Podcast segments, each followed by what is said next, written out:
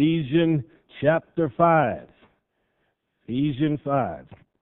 Let's talk about marriage, maintenance, and family repair from Ephesians 5. And we'll see what the king has to say to us, beginning with verse 18 Be not drunk with wine wherein is excess, but be filled with the Spirit. Speaking to yourselves in psalms and hymns and spiritual songs, singing and making melody in your heart to the Lord, giving thanks always for all things unto God and the Father in the name of our Lord Jesus Christ, submitting yourselves one to another in the fear of God. Wives, submit yourselves unto your own husbands as unto the Lord. Look at verse 25. Husbands, love your wives, even as Christ also loved the church and gave himself for it. Now let's have a word of prayer. Father, for a few moments as we look into these verses, minister to us all. We know that in today's time, so many homes are under attack but this is the one area, Lord, where I know you want your people to be strong and to walk in accordance with your word in Jesus' name. Amen. The first family unit mentioned in Scripture Adam and Eve in the garden. And that family was attacked by the devil because he led them into deception and through sin, they were expelled from the garden, and of course, from their sin, Cain ended up murdering his brother Abel. Adam and Eve, of course, when God brought them together, it was the plan, the purpose, and the pattern which God does that. The scripture says, He that finds a wife finds a good thing. That's what happened with Adam. The king was good enough to bring his wife to him. From his rib created him. But when sin came into the world, Adam and Eve, as a mom and dad, experienced what so many parents have experienced, what so many of you in here may have experienced, and that is the, the difficulties that come when your kids transgress or sin.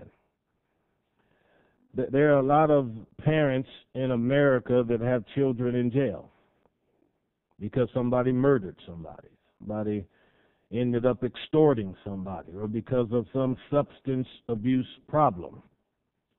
But as in the story of Cain and Abel, when Abel died, then we have Seth who comes along because mom and dad can't go in a corner and crawl up and curl up and just lay there and die themselves. They got to continue living too. And the mom and dad, you've got to be able to live beyond the the pains, the problems, the weaknesses, the flaws of your own kids in order to maintain your own marriage and your relationship because your marriage is the one central unit in that house that keeps everything together. You lose your marriage, and then everything else just kind of falls by the wayside. But if, if that marriage can be unified, then you'll find that over time, even when the circumstances don't look like they're changing at all, God can cause things to come back together. And typically, when it happens, it happens quickly. Because you keep looking at things and you say, well, I just don't see how he's ever going to change. She's never going to change. They've been in this cycle for so many years and there'll never be any change at all. But you'll find when the change comes, it'll come quickly. And you'll be stunned by how fast God is able to do that. Well, families have difficulties. Think of some of these struggles that they deal with. Think of the ones who do have substance abuse problems. And just as a pastor, there have been plenty of occasions where I've had to talk with teenagers whose parents have problems with this or with that and try to encourage them and walk them through this, keep them from losing their faith in God or coming to a point where they despise their parents. Try to keep their hearts correct, you know. Think about the the ones who have difficulties with with uh, conceiving children. We pastor a lot of folks like that. In the Bible, you know, there's the story of Hannah. She wanted a baby so bad. And her husband had another wife. The Bible says that wife teased Hannah and provoked her because she was unable to conceive. Think about Rachel. Rachel watched her sister Leah have one child after another, and she was so distraught. She went to her husband and said, Give me a child, else I'll, I will die. And Jacob said, Well, well who you think I'm God? I can't do that. I'm not God.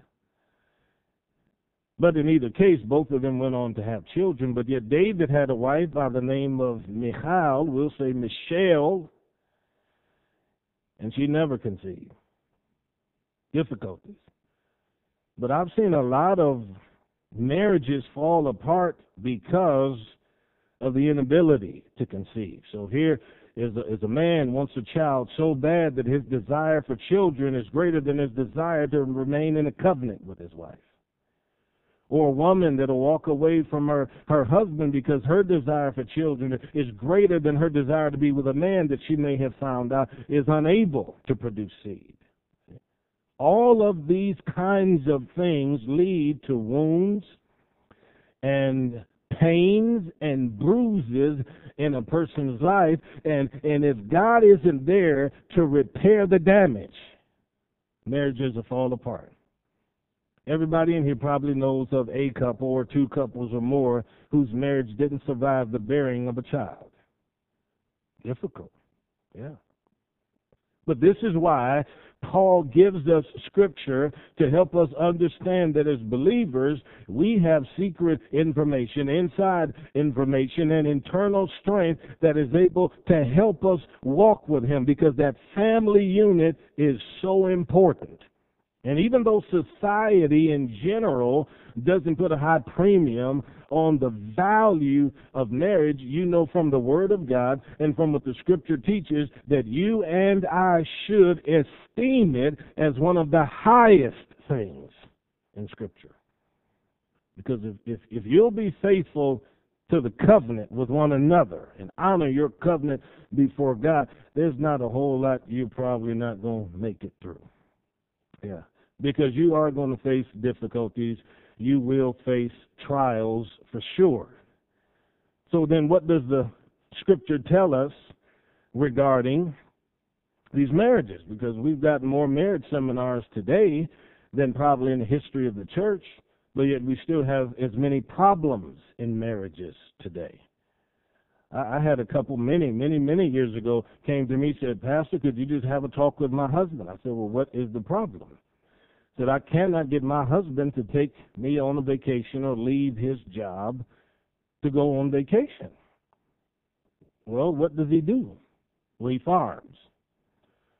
So I spoke with him, and of course, for every season, he had 10 reasons why he couldn't get away. But essentially, what the answer was, he didn't want to. That's all it was. He did not want to invest money in something like that. So my my my uh, conversation with them kind of went like this. I said, "Okay, show me some pictures of you and the family. Show me some pictures of the you know your kids and stuff, and you and all of you folks in your married life through the years. And and you know how it goes. You you see the little baby." And dad and mom are holding the little kid, and they're standing out there in the yard, and and uh, their little infant standing there by John Deere tractor in, in the case of the Kansan people, by case. Case, case tractor.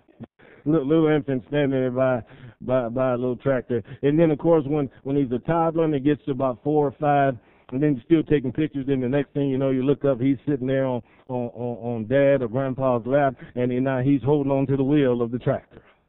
It's excited, you know and then pretty soon he gets involved with with his first harvest and everything like that, and whether somebody's swathing or baling, whatever that they're out there doing. You got pictures of him out there. I mean, he's he's helping us get the hay up there. I mean, he's working at filling the buckets with the seed corn and all of that. And, and then you notice all the way through high school, all the pictures have to do with the family on the farm. And so I said, doesn't it make sense for you to develop some memories that don't have anything to do with a tractor?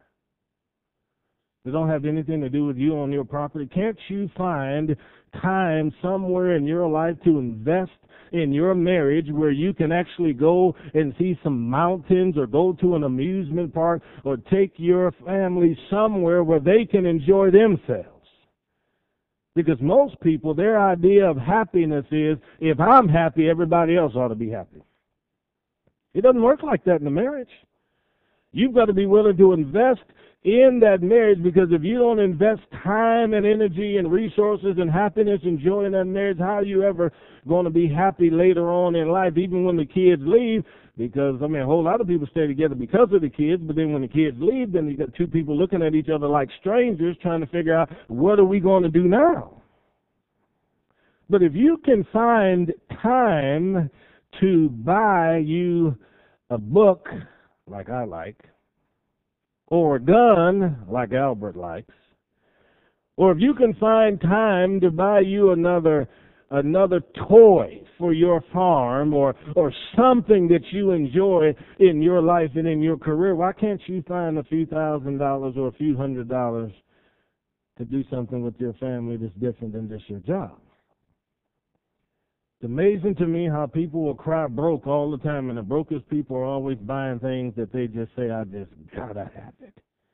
The poorest people on the planet will have a $700 cell phone and say they can't even pay their light bill. But they can hold that phone. Here's what Paul says about trying to, you know, work on our marriage because he's talking about maintaining. He's talking about fine tuning it. Here's what he says in verse 18 Don't be drunk with wine wherein is excess. That means that with strong drink, you're going to find it affects your equilibrium, it affects your mentality. But he said, Be filled with the Spirit because the, the spiritual life of the Holy Ghost in your life is going to give you balance. It's going to help you stand, help you walk with God. And every marriage needs a tune-up from time to time. Just think, think, think of cars for a second here. If if you have a well-built car, maybe a name brand car, then chances are likely that to replace the parts on that going to be a lot more expensive than in on a on a lower end car. So if you're if you're if you're driving a, a BMW or if you're driving a Lincoln or if you're driving a, a Ford S 2050 or something like that, and, and, and all of these big vehicles, for you to replace the parts going to cause cause you to spend a whole lot of money. Now, don't misunderstand me. Uh, mechanics, they don't mind taking that money from you. They say, go ahead and you buy that car, and Don will be right there to receive the money as he's working on it. But but to repair a Volvo is going to be much more expensive than if you're going to try to repair a Hyundai. Yeah. But depending on the value of the car, your family members might even tell you, you might as well just go ahead and get rid of that thing because you're going to put more money in repairs than the car's actually worth. And do you understand when it comes to marriage, whatever price Whatever value that you put on your marriage, that's how much you're willing to sacrifice to hold on to it. Yeah. What it will cost you. Time, money, pains, tears. And if you if you really want to see this work and you really want to make it to 60 years of marriage, 70 years of marriage and still be in love with each other, not just be roommates, then you're going to have to give yourself a tune up from time to time, just like working on that vehicle of yours that goes up and down the road because two people living in the same house, one person sitting over here in the La-Z-Boy chair, the other one on this La-Z-Boy chair, and we've got the same routine every night. We're going to watch Fox News, MSN, or whatever else we're looking at and just think that the marriage is just going to be a wonderful thing. It's not going to work out that way. You have to work on having a happy marriage. Time. So here's what here's what Paul says in verse 19. Speaking to yourselves in psalms and hymns. He's telling us that your heart is to be a melody making center. If you want to be happy in your marriage, you need to be happy in God. And if you're happy and joyful in God, then your marriage is going to be easy if both parties are Christians. Because you're going to be happy to have somebody that God has blessed you with. But you have to maintain your joy in the King. And verse 19 does not say you have to have a beautiful voice. It just simply says singing, making melody in your heart. Now, your spouse may not particularly like your singing, but you still need to sing, okay? And and if they don't like your singing, that's fine. The Bible says make a joyful noise. Yeah. I mean, you know, God made canaries and He made crows. So somebody's got to make make some sounds in that house, and in your praise and worship for the Lord, that's that's good. So if you have a heart that's joyful and filled with happiness, then remember what the Bible says: a merry heart does good, like what? A medicine. You can keep your home healed and healthy by remaining happy with one another and with God by singing and praising God. You can change the atmosphere of your home by playing praise and worship. Yeah, maybe you ought to put on some praise and worship music sometimes instead of all that music that brings sadness into your life. Uh, when Tiffany goes home for her family gatherings, when she was a, a girl in uh, college, she she came home one time in Christmas because her her family on her dad's side not not believers, so they they got all this blues music and everything playing. So Tiffany comes out of the bedroom, stands in the middle of the living room with all them people standing there. So, well, how in the world can you guys listen to all this? Don't you know it's Christmas time? You ought to love God. This is the time for singing and, and glorifying the King. Well, of course, she just put a damper on the whole gathering. Well, if, if you, you can change the atmosphere, you can change the environment by the kind of music that you play. And if you put some worship music on, some Christian music in your house, you can change everything. You can change your attitude. You can change your mood just like that. And mood changes are important in a marriage because the ones that have the moodiest attitudes are the ones that are hardest to get along with. Mm-hmm. So look at verse number 20. It says, giving thanks always for all things unto God.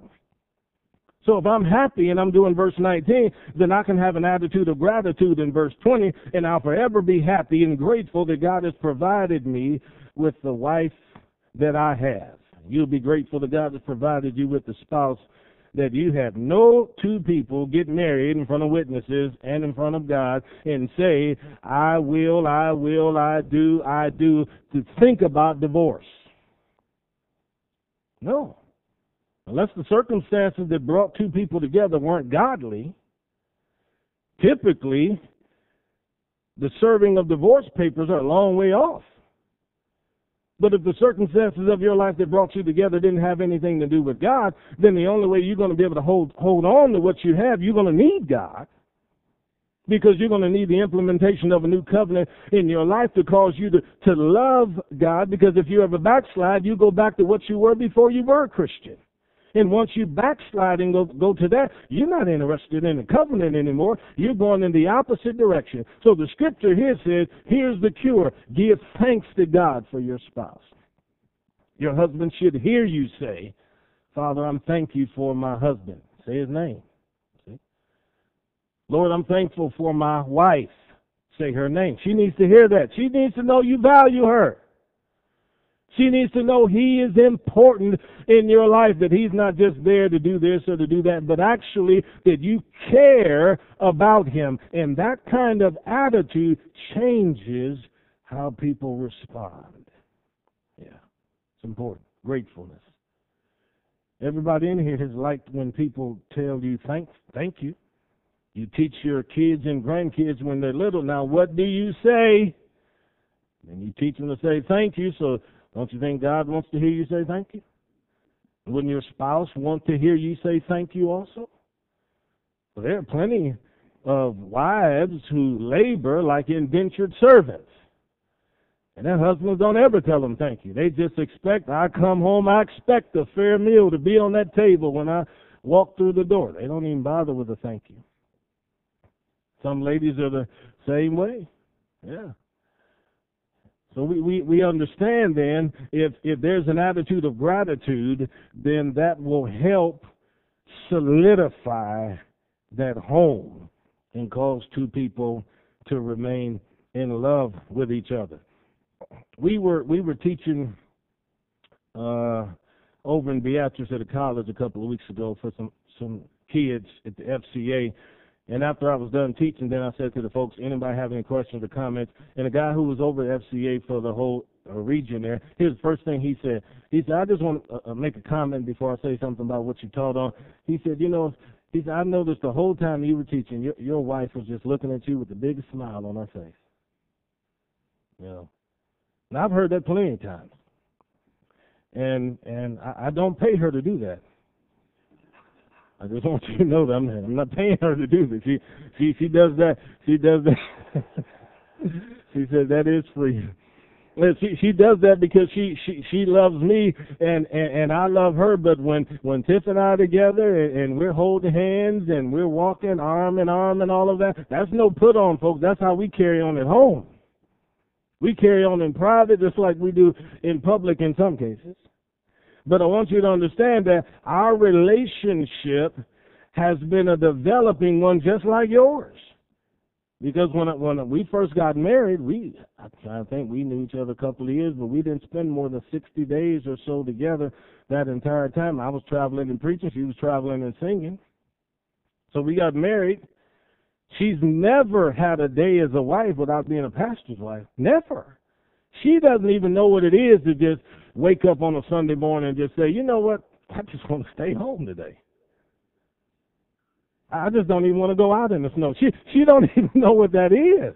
She is in church all the time. She's in church if in, in times past if it was just her and me. Or if it was her, me, and other people. She is in the house of God and faithful with me and is right there no matter where I'm going. If she wants to travel with me and we take her and we go and have a good time. But in the beginning, I, I had a whole lot to learn about being married. I just come out of the Marine Corps and, you know, in the Marine Corps, if you have difficulties and, and you need to communicate, Marines, they, they teach you, you got to talk with an elevated voice. So some of you folks that are really calm, they're reasonable when you speak. That that was not that that was not me, and that's still not my old man. I'm just elevated because that's how we were at home. If my brothers and I got into a discussion, and and I was right and they were wrong, which typically was the way it was, then to prove my point, I had to climb above them a few octaves. They climbed above me, and then of course you know how it is. You you start all that yelling and screaming downstairs, and before you know it, mom and dad are wondering what's going on down there. What's all that yelling? Stop it before I come down there and give you a reason to yell. But we didn't stop. So she'd come down and give us a reason to yell.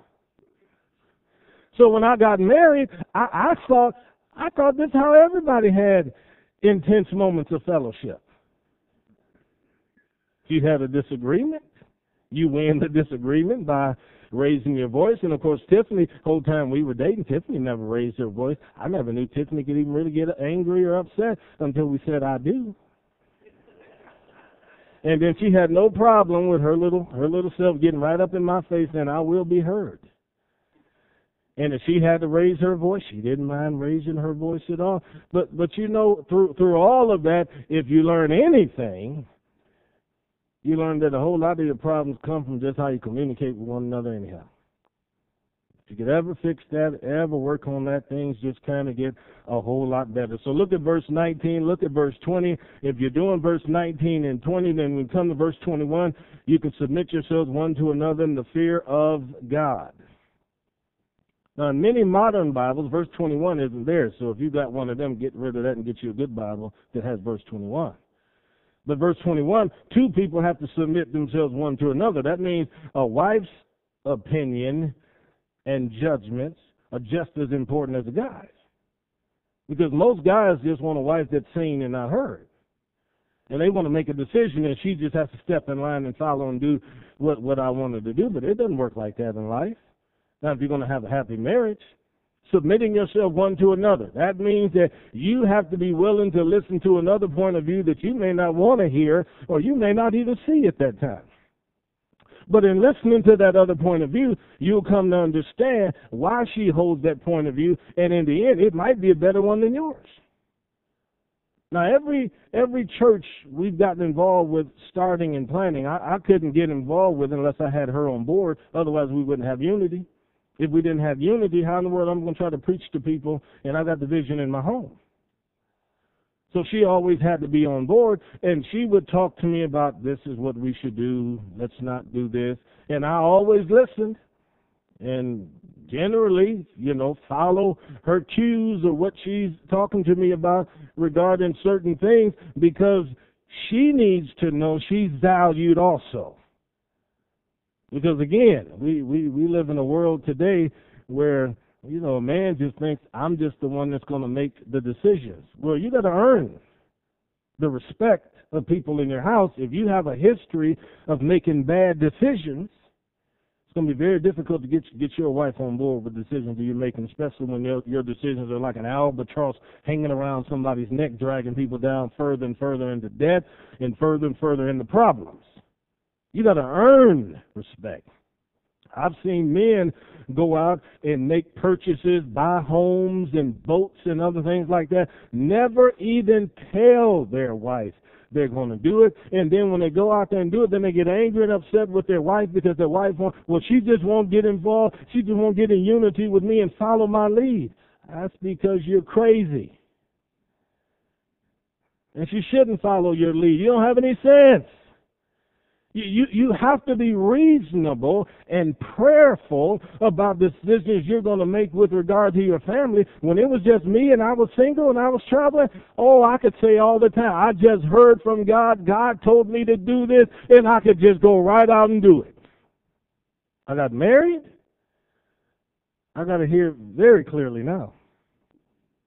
Very clearly because every decision I make is going to affect not just me, but it's going to affect her, and it's going to affect us both, and it's going to affect the churches.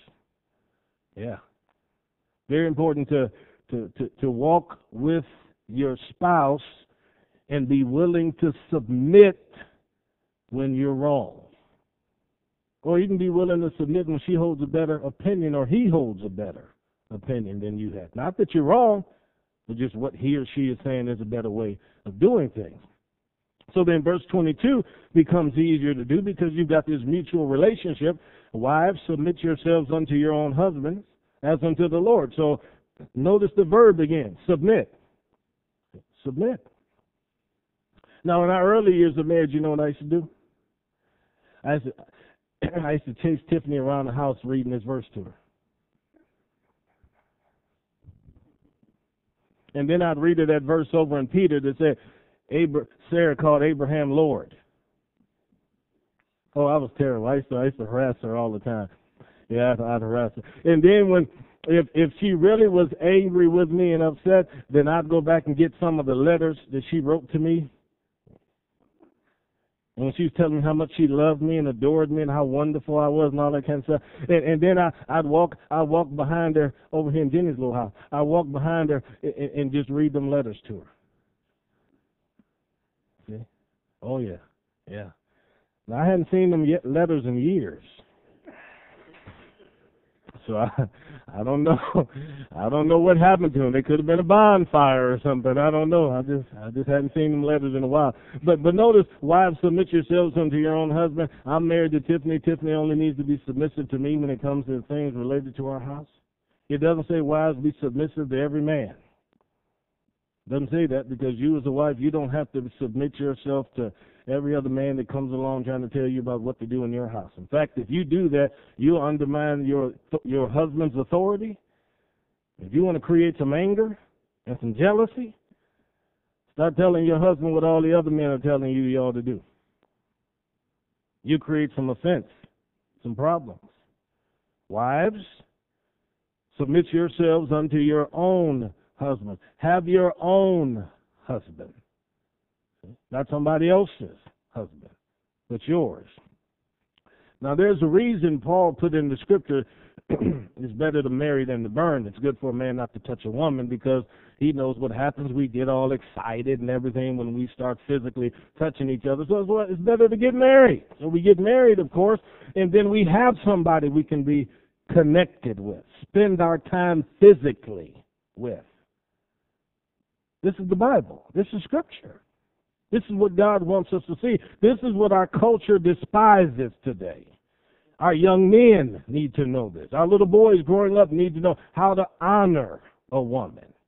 See? They need to learn that because they, they're not going to learn that on television. They're not going to learn it on the radio. They're not going to learn it in school because these places don't value that. It's the same thing with our ladies. They need to learn how to have dignity, self-respect for themselves, to be to say, I'm not going to do this unless you treat me as God wants me to be treated. Now, that's depending on if we're godly people and walking with God. You can't expect people that don't live in a covenant with God to act like this. However, it says, submitting yourselves as unto the husbands, as unto the Lord. Now, this little fun part here is where we like to say that your husband is not Jesus, but play like he is. Yeah. Hear that, Miss Dorothy? Play like Albert is Jesus. So far as the husband is leading you in a godly way, follow him. And so far as his conduct is scriptural and biblical, you should be willing to be submissive. But what if you got a husband that doesn't want you to tithe? What if you have have a husband that doesn't want you to go to church as often as you want to go to church? Well, here's what I would say: I wouldn't go to hell over any man. I wouldn't let any man, if I was a woman, wouldn't let any man tell me I'm not going to go to church and I can't serve God. Well, I didn't marry you to marry a Christian. Well, you got one now. And I'm not walking away from God just to retain you. Now, the Bible does say in 1 Corinthians 7, if you're married to an unbeliever and he's willing to remain with you, then you stay with him. But if he's willing to go, you let him go because you don't know whether or not he's going to get saved. But if he does go, you, you're free. And he says if you do get married again, you can only get married in the Lord. In the Lord. Marry a believer. Why? So that you don't repeat the same problem you just went through. Yeah. Very important to know that. Well, a husband then should strive to be like Jesus. I think we all know we come up short every 20 minutes, and our wives like to remind us where we're coming up short. You husbands, any of you have wives that, that have a long memory? I mean, they can remember stuff going back years, years. Yeah, yeah. yeah. I see a few of you kind of trying to stick your hand up like this so I can see you without your wife being able to see, see what you're doing. But but yeah, uh, a, a wife has a long memory, and and they can they can recall what you did on wedding night that they didn't like, and it's been decades. Yeah. And, and they can recall what you did at the birth of your second kid, and you were supposed to be there, said you were going to be there, but you decided you had something else that was more pressing. Yeah, they can they can recall all of that. So I I think the the cure for self righteousness and arrogance and pride is a spouse. Yeah. Because nothing shows you your weaknesses reflected back on you like your spouse can. Because they can see things about the other party that you, you just can't see. We're just totally blind to it. We're oblivious to it. And until your spouse says it, and sometimes your kids, until your kids say it, and it becomes like a dagger going inside you, then you realize, I just never knew I acted like that. Yeah. So, verse 23 says, The husband's the head of the wife. True. Equally, Christ is the head of the church. He's the Savior of the body. So, the husband should have a desire to want to redeem, save, rescue, bless, his wife. Therefore, as Christ is, the church is subject unto Christ, so let their wives be unto their husbands in everything. Now, again, we're talking about husbands that are walking with God. If you got an unbelieving husband, it's going to be hard for you to submit to him in everything. Because what if he wants to do some ungodly things? Yeah. You, you don't want to, you can't submit to that. What if you got a man that wants to teach the kids to go out and steal? You can't submit to that. No. So far as he is walking with God, so far as he is setting the example, then you can be submissive to that and everything. So a, a, a husband then should be interested in, in in caretaking in the home, but you can read in Titus and in Timothy and see where basically the economy of the house and the running of the house was done typically by the ladies. But there are a lot of wives that don't know anything about the money money in their house. They don't know anything about the banking. They don't know anything, anything about the bills. And on more than one occasion, I have seen husbands die who handled everything related to the finances in the house, and now we've got a wife that's never even put gas in the car. And has never paid a bill and don't even know where to begin to think about these things. That, that, that's not the way God has so designed this and, and planned this. Now, my dad, he made sure because we had circumstances like that in our family before where the uh, had somebody pass away and the cousins or the aunties didn't know anything, just couldn't even function for the first six months because they were without a husband. So my my dad made sure my mom knew how to handle all the finances in the house. She paid the bills. She ran the checkbook. She took care of all of that. Uh, now, some some men are threatened by that. My dad wasn't, and, I, and I'm not. I got married. I just did the same principle. Tiffany handles all the bills. She makes sure tithes and offerings are where they're supposed to be. I, I just go travel and preach and come home, put a check in her hand. You know, and all that that kind of a thing. You know the old example of how, you know, because of Jesus he made us more than conquerors. You know? Yeah. That that that, that boxer he goes out there and he fights and he wins the battle and he's all bruised up May even spend a night or two in the hospital. But the purse comes in for that fight. How many people came to the auditorium to watch him battle? And he gets that check, and I mean, he's limping, trying to get back home. He's conquered his foe, and he's won the fight. But he goes home. What does he do with that check? He puts it right in the hands of that wife. He's the conqueror, but she's more than a conqueror. She's holding the money in her hand.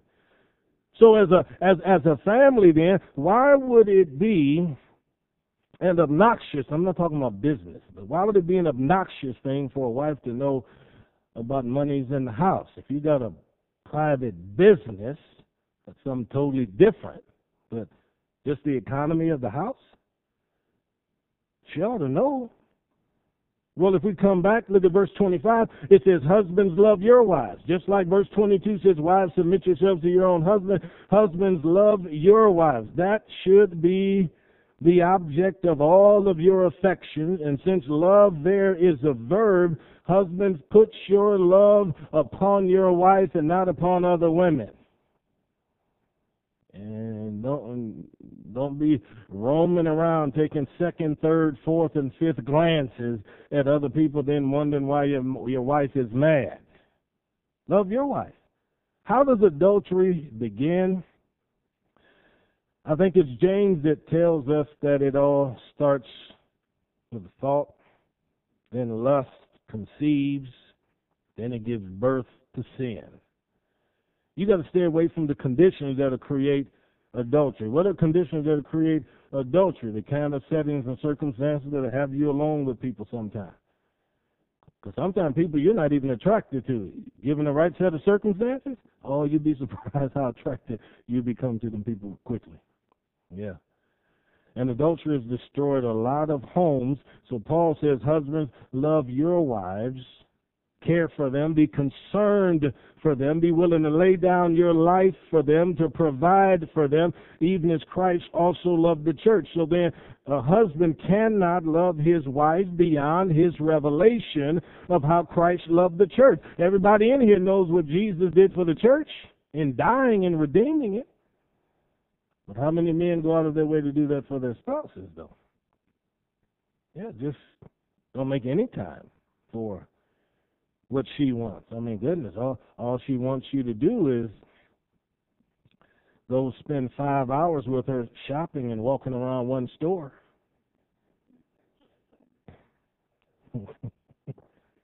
That's not much. the, the other the other Sunday night when we had the the marriage deal in here, so we came and and we were sitting in couples. We're all we were all talking. We got on the subject of shopping too. That's the thing that came up and and and I just like you know because I don't think there's a one of us that wants to go shopping with our wives, and we were explaining the reasons why. And of course, I, I I'll let other guys tell you why they don't like to go shopping. I know when it comes to me why I don't because you know, back when I did go shopping with Tiff, when the mall in Hastings was a popular place, I could just go and sit down there on the little bench there. You know, you got stores going all around you in a in, in a circle, and then I mean, I just sit there and just watch for an hour, however long it was. She just went from one store to the next, back and forth behind me and across this direction. Then finally, I asked, "Why are you going back and forth?" Because it was on sale here. I could save ten cents over here. Why not just go ahead and buy it over here? You know, I mean, all the energy you're expending going back and forth, and then get in the habit of driving to other stores in order to save fifty cents. You might as well just go ahead and buy it in the first place, rather than use up the, the gallon or two of the gas that you're going to have to use in order to get it in all these other places. So I understand why in marriages the husbands and wives like to do things separately. I get it. But I do know that when it says husband love your wives, it does mean sometimes you got to be willing to do things you don't like to do. It can't just be all about you. Because if it's all about you, then one day it's only going to be you. There are plenty of people who now, when they when they look back years later, because they were selfish and self-centered, then then here is somebody that that they've met and and now they want to become for someone in their later years the person that individuals in their early years wanted them to be wanted them to be. And they didn't want to change. But you know you know sometimes life has a way of kind of helping you see you need to change your life make some transformation change this or change that. Because if if you don't make the changes, then that's when the trouble comes. I'll be honest with you, I like being married. I do. I, I enjoy being married, and I, I just can't imagine what this world would be like if I wasn't in Tiffany's life. Why are you laughing back there? It just wouldn't be right for Tiffany to have to have another husband. She needs to have me all the days of her life, and I need to have her she she tells people it took her a while to get me somewhat trained like I am now, and some of you that have been married a long time, I think Tom told me five decades now. Five decades. Why start over now? See?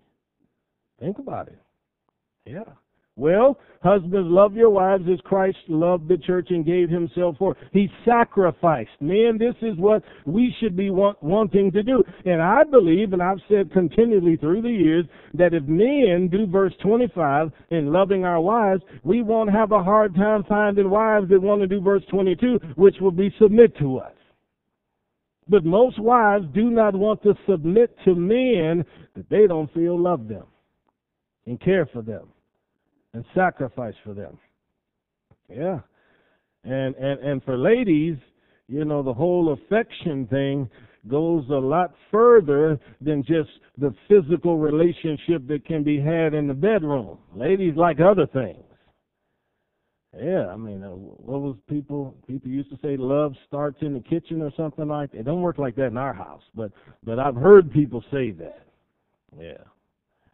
Now, Tiffany, she she loves me to just sit next to her and and and nestle and cuddle and, and all of that with her. But you know, there are some men that naturally, by by inclination and their disposition, they are not touchy feely people.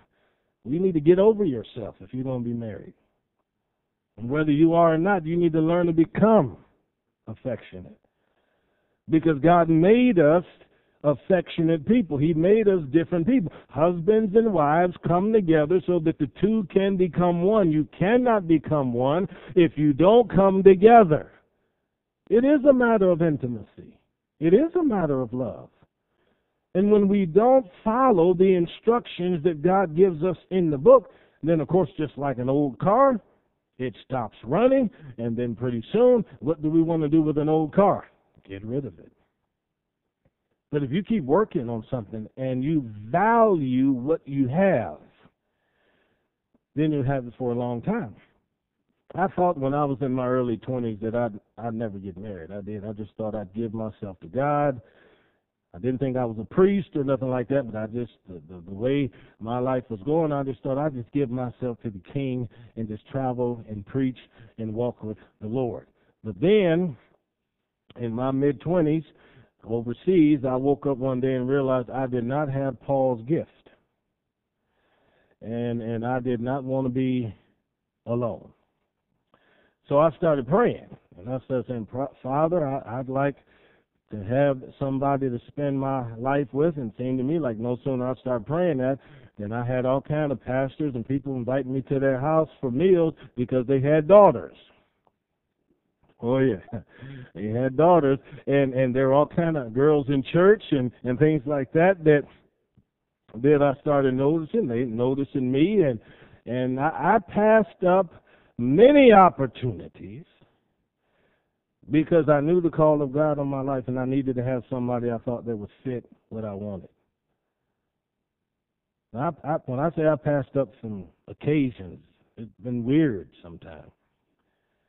I was in Okinawa, Japan, sitting up in the pulpit getting ready to preach, and the pulpit, the way the chairs were, the pulpit was here, and my seat was back here. I was sitting next to my pastor, and it was a Sunday evening service, and pastor was leading the, the testimony part. He said, "Anybody want to get up and testify?" And a and a lady, she couldn't have been but 17 because I was just 18 in the Marine Corps. She stood up and she said, "I just want to testify. God told me that that uh, Elder Sutton up there is to be my husband." This was in a service. Sunday night, everybody sitting there. And and I just sat there and my pastor leaned over and said, Do you have anything you want to say? I said, Not a word. Not a word. I got up and preached. You know, just act like nothing happened at all. One time in our home church in in uh, Cleveland, Ohio, there was a lady that played the piano. She went to the pastor privately, told the pastor, God told me Brother Daryl's supposed to be my husband. And the pastor told me I said, This is bad. No, this, this isn't God. When I moved to Baton Rouge, Louisiana, there was a girl down there in the Bible college who went to the president of the Bible college, who was a mutual friend of mine and Tips, and she laid it out for the Bible college president how Daryl is to be her husband. She said, He is my husband. God told me that. And so Lauren started asking some questions. He said, Well, how long have you known about this? And she told him, and he said, well, have you told Daryl this? He said, no. He said, have you ever had a conversation with Daryl? She said, no. He's never said hello to you or anything. No, he hasn't. But he's your husband. Yes, he is. Well, Lauren came to me and told me that, and I just didn't respond to that at all. But I will tell you, when I told Tiffany about it, I thought there's gonna be fisticuffs on the ground there. You know, just not not quite. Okay, not not quite. But but when I met her though, then my whole world changed. See, now I was 28. No, 26 when I met her, I think. And so when when I met her, just fell totally in love. But as I said, we were separated. I was traveling and preaching. I had to go down to South America to live in Peru to work with Wycliffe Bible translators. So I was living with a Quechuan Indian family that spoke Spanish so that I could learn Spanish. They didn't know a word of English. And I was there for a one year contract. But I was so in love with her, I just couldn't wait to get back, you know. So I lasted maybe six or seven weeks. I don't know, might have been two months or so. However, it worked out. I just remember I wanted to propose to that beautiful girl. So down in Peru, up in the mountains where I was, in an area called Pomabamba, Pomabamba, they uh, the, the the young men, they had they go to a silversmith, and they'd have the silversmith make a puzzle ring, and the puzzle ring had a heart that had two hands that came across it like that. And then you take that puzzle ring, open it up, and then you give it to that girl, and that was your proposal. And she understood when she received that that that was a proposal for marriage, and then she put the puzzle ring together. And when she put it together, that was her way of saying yes. she wanted to marry you. So I found out her ring size, and I and I ordered that from the silversmith up there, and then I I, I, took that that ring, put it in a a note, and I wrote that letter. And in that letter, I told Tip how much uh, I loved her, wanted to be with her, and proposed to her, "Will you marry me?" Then left a line, and then put on that line, "Yes, you will." And and that ring, I didn't even untangle it. I made sure it was wrapped up with string around it so that there'd be no way she couldn't get that thing back together. I mean, she could just put it right on her hand. And even now, when we travel overseas, that's the she takes off the wedding band she has now, and she puts on that ring when we travel overseas. But but do you understand? If if we would do after we're married the kinds of things we did in order to be married, we'd stay married.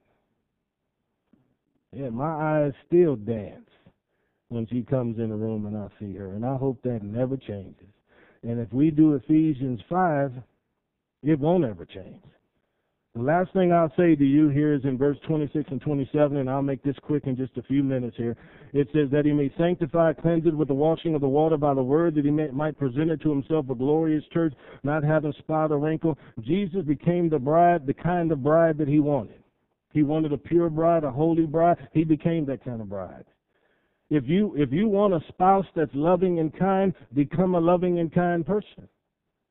If you don't want your spouse to cuss at you, don't cuss at your spouse. If you don't want explosive reactions, don't explode and react that way with your spouse. Become the kind of person you want your spouse to be towards you, and over time they'll recognize that. But because of our old nature, most people tend to respond in kind to the kind of actions that are given to them. You're going to shout and yell at them, they're going to shout and yell right back just to let you know they can. You're going to be mean and spiteful, they'll turn around and do something mean and spiteful to you. Yeah. You can tell your wife, well, if you don't do this, I'm not going to do that. But she's got a response, I guarantee it. She'll get you where you need to be. And it can be humbling sometimes. I mean, besides, why would you want to treat bad the person that's making all your meals anyhow? You don't know what could be put on that plate. You better be nice. Yeah. Better be nice. You worried about Santa checking his list twice. You better keep that wife happy. Yeah. That, that that's the key there. So in, in in walking with God, I think all of us can see if if we do some of the things that are placed in the Word of God, that becomes important. Older people set the example to younger people. That's what younger people need. And they need to be able to find examples in the church because you can't always find them out in society. But we need to be able to have them in the house of God. Amen? Amen. It's so true. Come on, let's stand. Praise God. Marriage is a beautiful thing. At the center of every relationship should be a covenant, the covenant that we have with God and if we build our life around that covenant, then everything kind of works out the right way.